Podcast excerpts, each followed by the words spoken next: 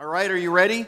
Uh, grab your Bible. If you didn't get one on the way in, you're going to need a Bible today. Some things we want to show you, as well as an outline that I've prepared.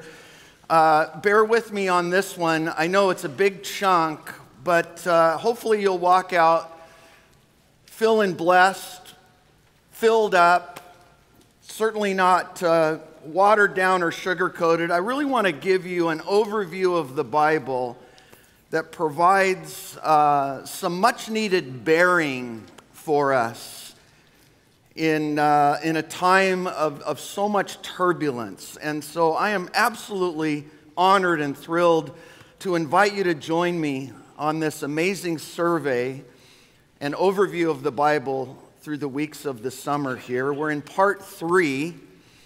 Um, grab your outline, just fill that first line in with me. If you're new, if you're joining us, welcome. Here's a bit of review. We've looked at G1 and G2. Let me bring you up to speed. The events of G1 and G2. We've broken the generational timeline of history into eight chunks. And um, just kind of like doing our best to, to break it down into manageable sizes uh, that being the garden, and then the fall, and then the law, and then the gospel, and then the church, which is 5G. That's where we are today. Uh, to the tribulation, which is a generation forthcoming that you don't want to be a part of. Mark my words. Uh, 7G being the millennium, just like the perfect reign of Jesus Christ for a thousand years here on earth and then all things made brand new in heaven. The number eight is, is the number of new beginnings, 8G. Can't wait for that, and uh, looking very much forward to that as the Lord would uh, provide us opportunity. And if He does, in fact, tarry, we'll be looking at that 8G little window peek into all that awaits for us in heaven uh, right around Labor Day. And so today we're in uh, 3G looking at the law. And uh, I know it's, it's an enormous chunk uh, for us to chew off. But again, let me just bring you up to speed. The events of G1 and 2 was creation, corruption, and it didn't take long, did it? Before all that was made perfect in creation, we saw this last weekend, was met head on uh, in the corruption that took place as a result of the rebellious heart of mankind, both on the part of Adam and Eve. So, creation, corruption, destruction, which is Noah. Noah's flood destroyed everything except for one family. One family got out found grace in the eyes of the Lord. And only one family will get out at the end of the age, only one family. And that is the bride of Christ, the living church, the family of God. So you have the destruction that came during the times of Noah. That's where we left off last time. And then the dispersion that followed because sadly, sin survived Noah's flood. It was a stowaway on the ark, implanted inside of the heart of those eight individuals that did, in fact, find grace, and then the dispersion that would have taken place then at the Tower of Babel. What I want you to see today, where this whole overarching period known as 3G is concerned, are a couple of things that I could not be more excited about. Turn with me in your Bible to Deuteronomy chapter 27 and we'll from there make our way to this passage that's on the outline there for you in Joshua chapter 24. But in Deuteronomy 27, one of the most incredible things happened. And, and for me personally, today is a pretty incredible day. Uh, do you know what today is? Today, actually, July 11th, is the day that Alexander Hamilton was killed in a duel with Aaron Burr. That was today was also the day that the Quakers first arrived in the Boston Harbor back in 1656. Today is the day that Babe Ruth made his major league debut as a pitcher for the Boston Red Sox, who was later traded for cash to the Yankees. Big mistake. But today, also, July 11th, is the day that at the ripe old age of 10, I accepted Jesus Christ as my Savior up at Forest Home. And so today's my birthday. And um, I don't think we're having cake in the courtyard. But I heard 7 Eleven is celebrating my spiritual birthday. You might swing by for a free Slurpee. Um,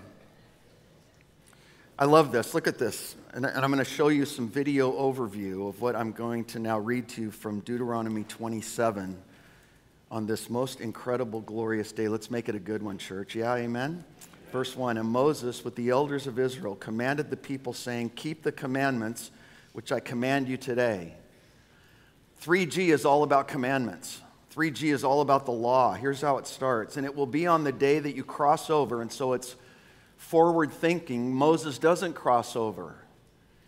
He hits the rock with the stick in disobedience and is not allowed to cross over. And so prophetically, he's speaking to them that when they do, when you do cross over the Jordan into the land which the Lord your God is giving you, you shall set up for yourself large stones and whitewash them with lime Write on them all the words of this law which you have crossed over, and you will enter the land which the Lord your God is giving you, a land flowing with milk and honey, just as the Lord God of our fathers has promised you. Therefore, it'll be that when you have crossed over the Jordan, that on Mount Ebal, underline that in your Bible, just take note of that.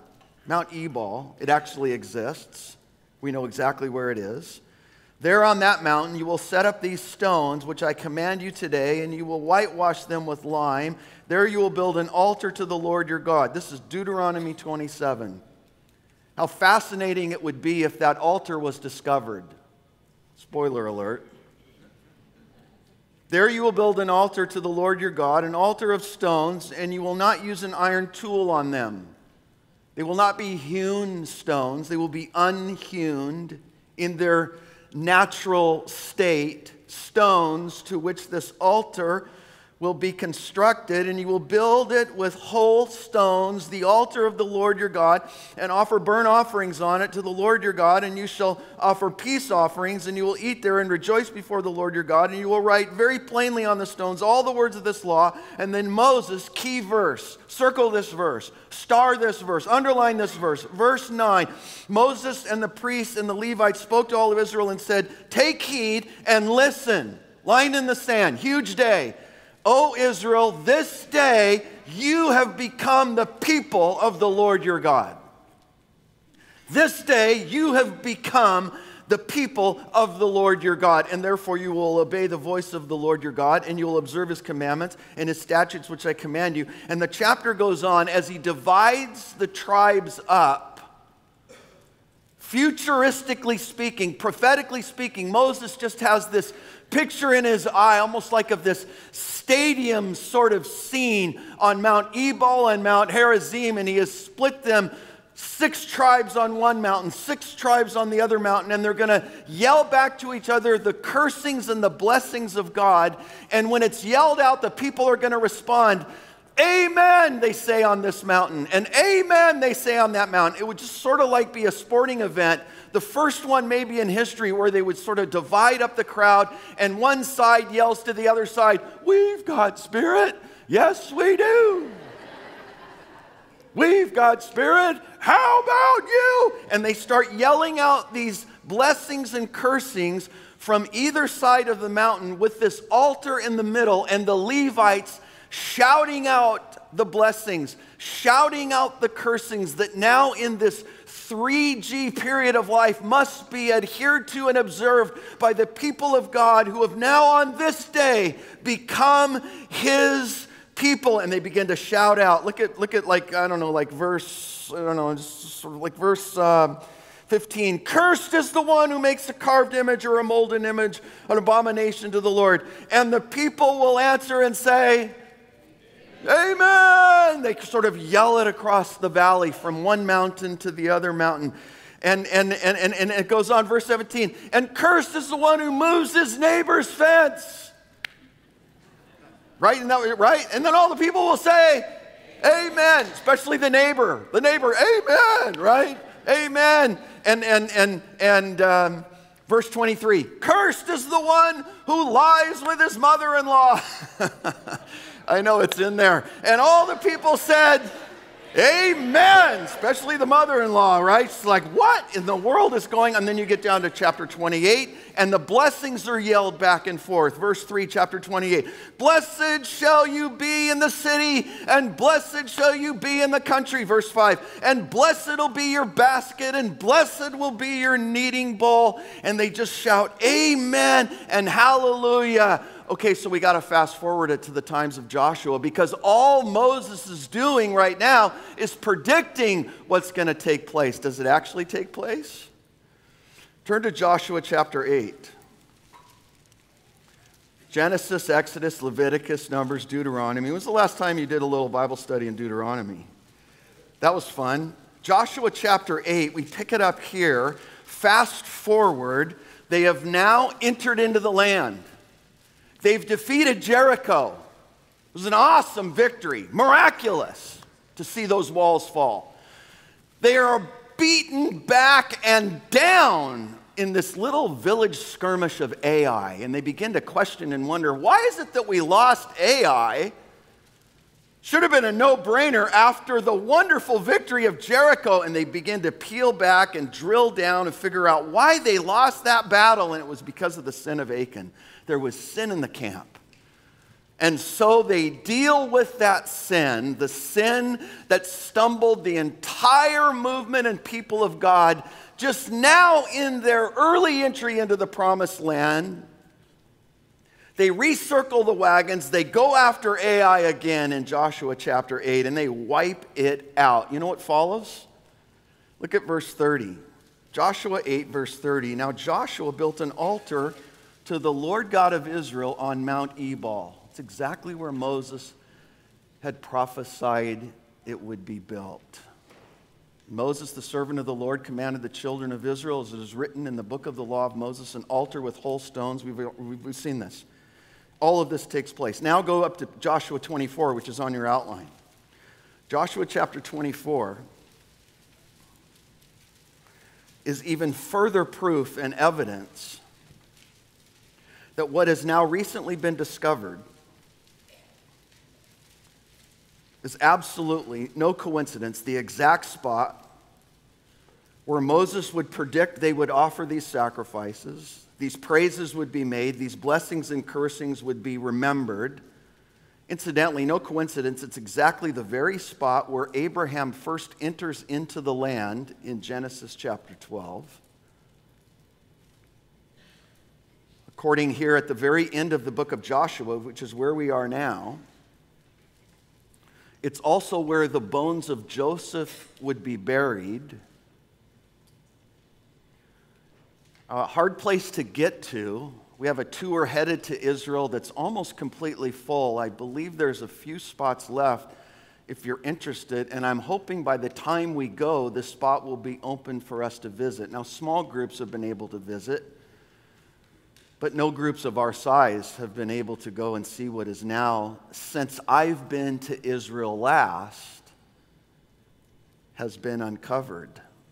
And it's this very point on your outline in Joshua chapter 24. Beginning in verse 25, Joshua made a covenant with the people that day, a fulfillment. In fact, that word made a covenant, you could actually just circle that word or however you in your studies could be reminded to take note that the word made is not the word made. They didn't make a covenant, they cut a covenant. They cut a covenant. It just can't be lip service. This is exactly the very spot where Joshua, in this same chapter, would have said to the people, Who's it going to be? Who's it going to be, Mission Beach? Who's it going to be, Carmel Valley? Who's it going to be, Rancho? Who's it going to be, California? Who are you going to serve? As for me and my house, we'll serve the Lord. And all the people said, Joshua, we're with you. We'll serve him with you. And he stops them in their tracks and says, You can't. What do you mean we can't? You can't. You can't just say that. You can't just make a covenant. You got to cut a covenant. And that's exactly what he gets to now in this passage, beginning in verse 25, where he made for them a statue and an ordinance in Shechem. Joshua wrote the words of the book of the law, and he took a large stone and he set it there under an oak that was by the sanctuary of the Lord, by the altar, the altar to which Moses in Deuteronomy had prophesied would be built. To which the people then across the valley would shout, Amen! We've got spirit. Behold, this stone, look what he says. This stone, this altar, this pile of rocks will be a witness to us as it has heard all of the words of the Lord which he has spoken to us. You're like, wait a minute, just a second now. Is it saying rocks have ears? Well, that should be no surprise to many of us because Jesus in response to the Pharisees that said, Tell your disciples to shut up. Tell them to stop saying that. We're tired of hearing them say, Hosanna, blessed is he who comes in the name of the Lord. Tell them to knock it off. Jesus says, If they knock it off, what happens? Church? The rocks will cry out. So we already know the rocks have mouths. And what a rock concert that will be, right? But they also have ears.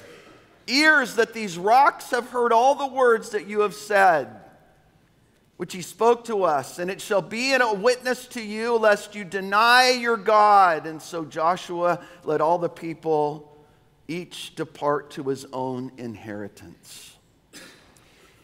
In 2018, there was a non believing archaeologist and his team that did surveys on Mount Ebal and discovered a pile of stones that looked exactly like this a rock formation between Ebal and Gerizim where the nations were divided into two and would shout across the valley, Amen, as they came. This unbelieving archaeologist, out to disprove the Bible, stumbles upon a pile of rocks that is an altar.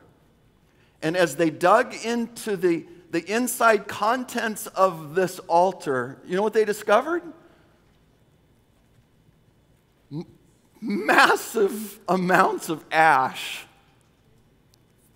And then bones that they would take to the Hebrew University to be analyzed, made up not of just any animal, no camel bones, no horse bones, only clean animals. Of it being a Jewish altar, no steps, because you couldn't go up steps to an altar, you would have to go up a ramp lest you be defiled. And now, of all places in Israel, this newly discovered Joshua's altar is under attack and is being destroyed uh, by a new road that's being built through the city of Nablus, to which they're borrowing some of the stones and grinding them down for gravel. And you're like, no, holy site. And we're hoping and praying that in the midst of all of this that is going on, because there is, there is no more relevant recent discovery that would prove the very fact that the Bible that's open on your lap is, is, is genuinely accurate than to just keep digging as they are and to discover something that dates back thousands and thousands and thousands and thousands of years to the time of Joshua when the people entered into the land. And so fill this in on your outline because 3G is the convergence of three things. 3G, this period of history, is the convergence of the people it's the convergence of the people, the people that God promised that he would bring about and bless through Abraham. It is a convergence of the people and the law. The law, the law that was given to Moses, the law that was shouted from mountaintop to mountaintop, the law that was written down on the stone tablets and brought down from Mount Sinai. It is a convergence of the people, the law, and the land. And maybe no better sight would point that convergence out than this newfound discovery of the altar of Joshua. It is where the people, the law and the land converge. Now, law on your outline means Torah. Everyone say Torah? Torah literally means required. It's what's required. Here's what's important on your outline this word Torah or law that is going to span the promises of Moses, the promises of the blessings of Abraham, all the way from Sinai to Malachi. This law, this Torah, is going to describe for the people how are they there to live, the requirements placed on their lives. When you get to the Greek translation of the Old Testament, the Septuagint, the word in Greek for Torah, the word in Greek for law is nomos. Nomos. Say nomos. Nomos. N O M O S. Or in Spanish, nomas. In other words, what's happening is the requirement doesn't change. The meaning of the word doesn't change. In Greek, nomos means required, as in Hebrew, Torah means required. The shift is in who is meeting the requirements. Who is meeting the requirements is the massive shift change that happens. Because God doesn't lower his bar when you get to the New Testament. If anything, the bar is raised in the Sermon on the Mount. So his requirements are not lowered. What changes is who meets the requirements. And, and, and, and I love this. Fill this in. Because the light goes on. You can just see people's responses like, oh. The light goes on when the word testament, which is a Latin word, is replaced with covenant. And you begin to realize now that the Old Testament is the old covenant, the old system of requirement that has now been replaced with a new covenant, the requirements still in place, but by his grace and mercy, not required of us because we could never do it. And I'm not even talking about the 10 that we can't even remember from Mount Sinai but the 613 laws and requirements that exist from the time of Joshua to the writing of the prophetic book of Malachi. 613 laws. Are you kidding? And yet now that requirement has been met by a precious and perfect Lord and Savior who took our place and met the requirements of a holy and righteous God. Now, flip over the outline for a second, because on the back side, and there's no, there's no work for you to do on the back side, so just, just relax. I, I, I filled everything in for. Who loves you, baby? Who loves you? I mean, I got my doctorate in this, doesn't mean you have to get your doctorate in it. But when I was going through studies, I felt like there were many times where I needed a chart like this. And so I've done my best to sort of lay this out for you. And I sort of thought, you know, that if it was this size, because I know a lot of people are like, man, you are giving us so much. It is like drinking out of a fire hose. Why don't you just give out, like, I don't know, 24 by 17 outlines? We could, um, I want them to fit in your Bible. And this chart in particular that you could continue to maybe look out and reference if you ever do, like me, find yourself getting stuck. So it's broken into three columns the historical column, the covenantal column, and the chronological column of the entire history of the Old Testament. Because here's what's true. Church, listen. Although this Bible is living, and the people said, Amen. It's living, it's active, it's inspired. It is. It is the inspired Word of God.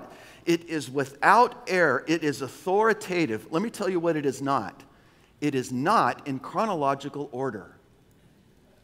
And so some people get lost. I mean, truly lost. And it becomes sort of like, I don't know, just imagine yourself with a pearl necklace and you have these favorite pearls that you're holding in your hands, pearls uh, representing verses that you love, like Jeremiah 29 11, I'll talk about this even more next weekend, but there's a pearl of a verse that we love, along with Psalm 23. There's another pearl that we love, but if you don't have a string, it just doesn't matter right now how valuable your pearls are. The most valuable thing in your pearl necklace is the string that's holding it together. And all I'm attempting to do, trying my hardest, is provide for you a string. So the pearls that you love aren't lost and end up sort of being scattered all over the place. And so there's a historical column, there's a covenantal column, and there's a chronological column. Now, there's a big question mark in the chronological column because no one really knows how old this earth is. You got old earth buddies who thinks it's billions of years old, hence the question mark. You have some that happen to think it's a little bit newer and younger and harder to prove in the whole carbon 13 nonsense that's gone on in many of the labs. So who knows? Question mark. What we do know is where we picked up last weekend and seeing this whole list of a chronolo- chronology that ended up giving to us a hidden gospel message buried in all who lived between Adam and Noah. Do you remember that? If you added all of those ages together to which we reviewed and were just like blessed and blown away by last weekend, it would total 1,656 years. We know Noah was 600 years old when it started raining, according to Genesis chapter 7. So, if you took a ballpark figure, I don't think the earth is as old as a lot of folks that are trying to prove it to be, but I don't think it's like all that young. Yeah, I got a question mark there. I don't know. Let's just sort of stab it to the point of thinking, I don't know, maybe it's like 3,500 years old, maybe 4,000 years old. Then you take that list of the chronology between Adam. It doesn't matter that Cain and Abel aren't mentioned, it's Adam's life connected to Seth's life, connected to all of those guys' lives that lived for a long time. You add it all together, it's 1,656 years. Noah being 600 before it began to rain. And you begin to have sort of somewhat of a benchmark of about 1500 BC that becomes chronologically the patriarchal period. Some would call it the prehistoric period. Doesn't mean it's prehistoric in all the senses of what that word might mean. It means that a lot of what happened wasn't historically written down until later. Historically, that being the book of Genesis, but covenantly being more the book of Job.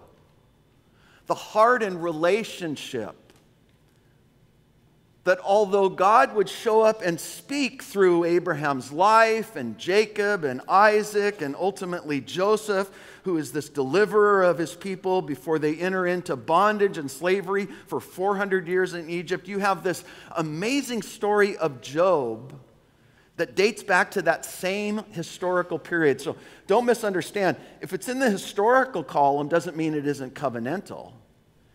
And if it's in the covenantal column, it doesn't mean it's historical. They're just balancing each other out. For example, when you get to the column of Exodus, you're now into the 1400s.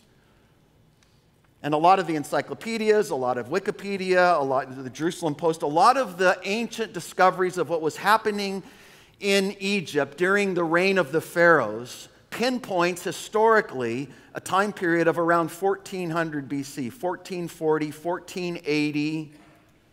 Jerusalem Post would actually say a little bit earlier, 1330s. I know this is a lot. Jerusalem Post actually connects their date to the later discoveries of the destruction of Jericho, which happened 40 years, we know, right? 40 years after they would have left the bondage period of time in Egypt. So you have this whole period of time historically represented in Exodus, Numbers, and Deuteronomy, probably also when the book of Job was written. You're like, who wrote it?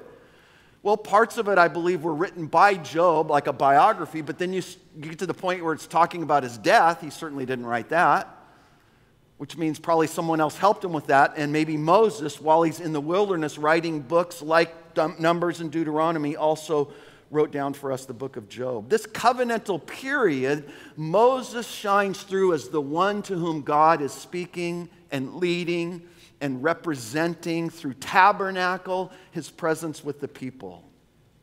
And that lasts, you know, we, we, we know through a lot of archaeological discoveries that they were um, in the wilderness around the 1400s BC. So you got to sort of like take that knowledge that we have. For example, we know according to Exodus chapter 12 that they were in Egypt for 430 years. And you just sort of push that back into the previous period to kind of give you a, an idea there, and then into the following one, that being Joshua. Joshua now is in the 1300s, into the 1100s, into that period where they actually enter into the promised land. This time where his altar there outside of Shechem, modern day Nablus, was constructed and has now been rediscovered. And the covenantal relationship during that period would have most been seen through the love story of Ruth. Well, that doesn't mean there isn't covenant with Joshua, but Joshua tends to lean more towards history, and Ruth lends itself more towards the covenant intimacy of relationship between God and his people. And then you get to Judges. We know the Judges were in the 1200s. You had 12 judges from Gideon to Barak to Deborah to Samson, and they all died trying. They all died trying to get the people to come back to the altar, to come back into fellowship. And those were the dark ages of Israel 170 to 300 years of the 1200s BC which then brings us in to the time of Samuel, the 1,000 year period in history, where historically Samuel would be the guy, but covenantally, it is David who was given a heart after God. And the book of Psalms is written as there's this UK, a united kingdom of Israel that reigns through the thousands. We know historically that King Saul became the king of Israel in the year 1020 BC. So I hope that's helpful just to kind of give you a map, a grid of how it all connects together. Because then you enter into this next category of the Kings and the Chronicles. First Kings and First Chronicles, as books of the Old Testament, were written during the reign of Solomon. Proverbs and Ecclesiastes, the covenant relationship of Solomon being the one who would build the temple. In fact, the temple would have been built and completed in the year 957 BC. This was the golden age of Israel, only to be followed by chaos. To which is responded to in 2 Kings and 2 Chronicles and the major prophets of Isaiah and Jeremiah and others that would then begin to represent God to the people who were now living in a divided kingdom. There was the northern kingdom, there was the southern kingdom, there were prophets that were lifted up by the Lord on his behalf to try and get the people to come home, to get the people to come back, and they didn't. And so the period of exile appears in the 500s.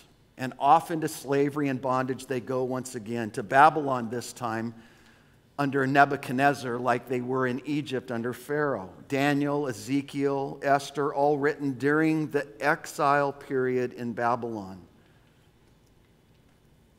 Ezra, Nehemiah, and even Malachi, on the heels of that period of exile begin to write. So if you find Nehemiah in your Old Testament, some would be quite surprised to find that that book appears before the book of Psalms or Proverbs or Ecclesiastes or but chronologically is in the same time period as the book of Malachi.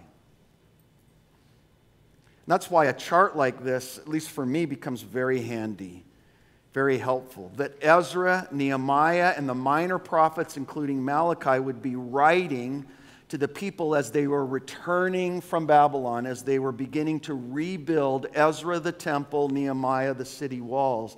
And then you enter into a period known as the Apocrypha. A covenant of silence where nothing is said from heaven for 400 years, and that silence is broken by the sounds of a baby born in Bethlehem. All right, enough of a break for you. I'm doing all the work. Turn it back over onto the other side. And in that center square, let me just sum up what we have seen on the backside there of page two. What you have, sort of in summary, is that from Adam to Abraham is the history of the human race. From Adam to Abraham, the history of the human race. From Abraham to the Advent, what's the Advent?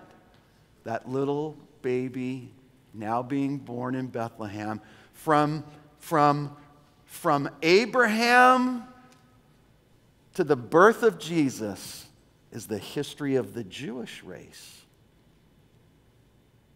You got that? From Advent to Ascension is Jesus redeeming the race. Stepping into time, stepping into space, the creator of the universe arrives to redeem. Hallelujah. And then from ascension to his second coming, to his soon arrival, to his return, is the church running the race. And what is that race, church? That's the race of faith that we run. As even the Apostle Paul would say, I have run my race, I have fought the fight, I have kept the faith. So, what can be said to all this? How do you sum it up? Well, I found this verse in Romans chapter 9 to be very intriguing. Look what it says. On your outline, here Paul speaking says, What shall we say then? That Gentiles who did not pursue righteousness have obtained to righteousness, even the righteousness of faith. But Israel, pursuing the law of righteousness, has not attained to the law of righteousness. Why? Why, they're the ones that jumped through all the hoops. They're the ones that built all of the altars. They're the ones that screamed across the valley back and forth to one another, Amen. Are you in? I'm in. We'll serve. They're the ones that went to temple. They're the ones that offered sacrifice. They're the ones that celebrated the feasts. The Gentiles, they get it all for what? For doing. Why? Because they did not seek it by faith, but as it were by the works of the law. That sentence sums up the Old Covenant. That sentence sums up the Old Testament. For they stumbled at that stumbling stone. Who's they? They is Israel. They stumbled at the stumbling stone. What's the stumbling stone? Yeah, I know the pat answer. It's a Sunday morning, Sunday school. Who's the manager of the Dodgers? I don't know, but I'm at church. I'm going to say Jesus. What's the stumbling stone? They don't even know who Jesus is as they're keeping the feasts and they're going to tabernacle and they're building their altars. The stumbling stone is the law. And the stumbling stone is the fact that they can't keep it. And the stumbling stone becomes now the one who says, I'll keep it for you and they can't get over themselves enough to humble their hearts and accept failure. It's like the guy in Wimbledon playing against, I don't know who's playing against the other day. He's a Canadian guy, so I can pick on him a little bit. He's actually born in Israel of Russian descent, but he lives in Canada, so he's playing in Wimbledon for Canada. And every ball that he hits that goes out, he's like, review it. Review that. I want the rerun on that. And so, like, more cameras and more technology in the reruns at Wimbledon than any sport I've ever seen. And they rerun it. Rerun it. Was the ball out? And they just like, have you seen it? They like close up on the ball. Yeah, it's out. Dude, it was out. You know what he says? The rerun is wrong. That's exactly what Paul's getting at in Romans chapter 9. They failed to accept their failure and admit that they needed a Savior. And it's exactly why we need to study the Old Testament. Lest we become so prideful and self righteous in thinking that although we keep hitting the ball out, we're in, we're fine, we're good, we're awesome. If you stop studying the Old Testament, you stop believing in the holiness of God.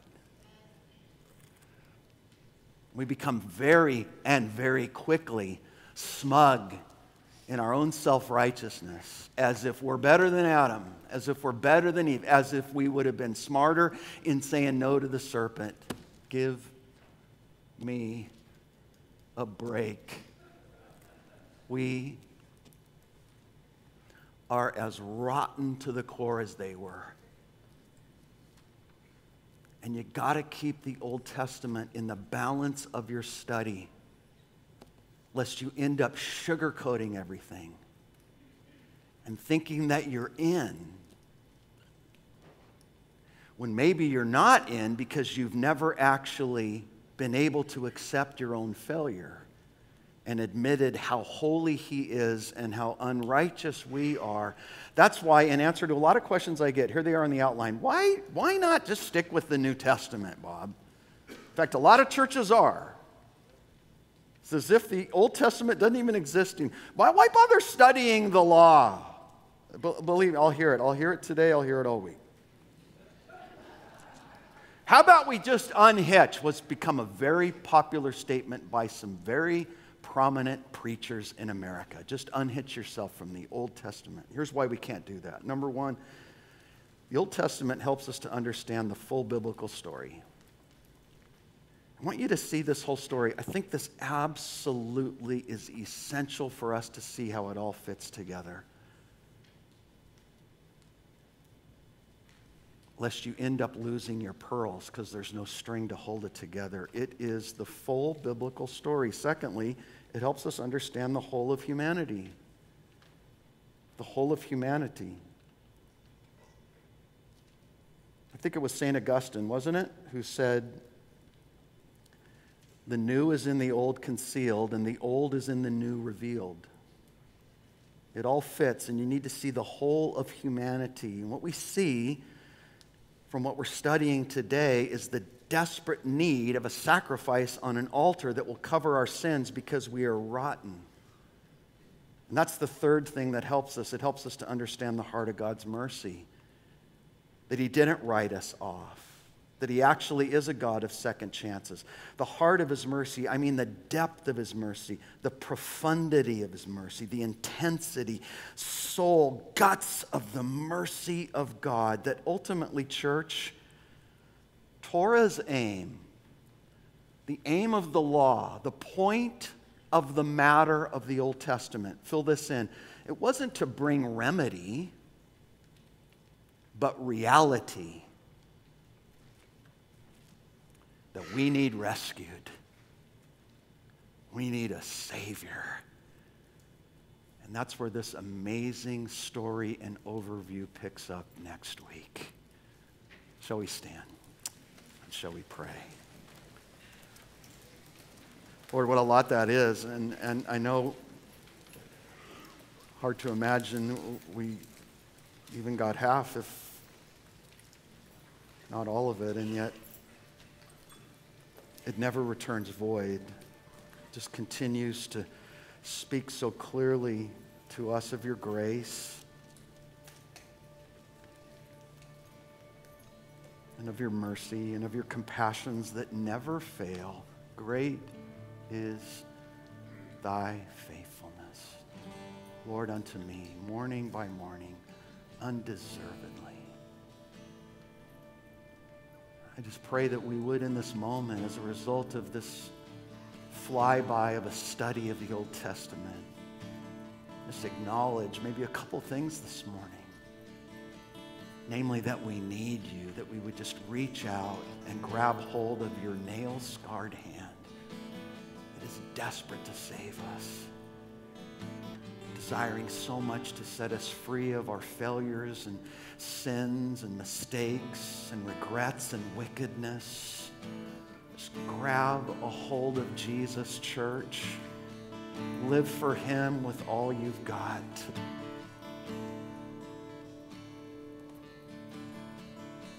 That maybe today, for you, would be a day in history, a day that would stand out in which an altar that somehow got buried under a clutter of busyness and stuff and oftentimes good things but things nonetheless that end up crowding him out and taking his place that that altar like the one found in shechem would just be uncovered.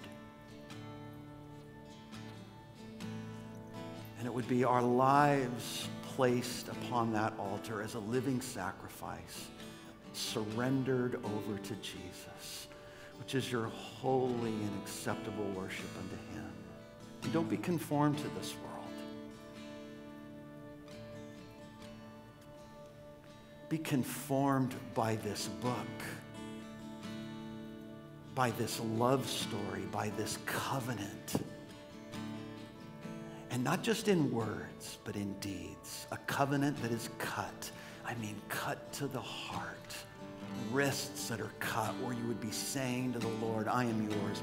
I am all yours. I am all in. And I give you my life. And I give you my praise. And I exalt you with my heart and all that I live for from this moment and throughout all eternity. Jesus' name. God's people shouted from the mountaintops, Amen.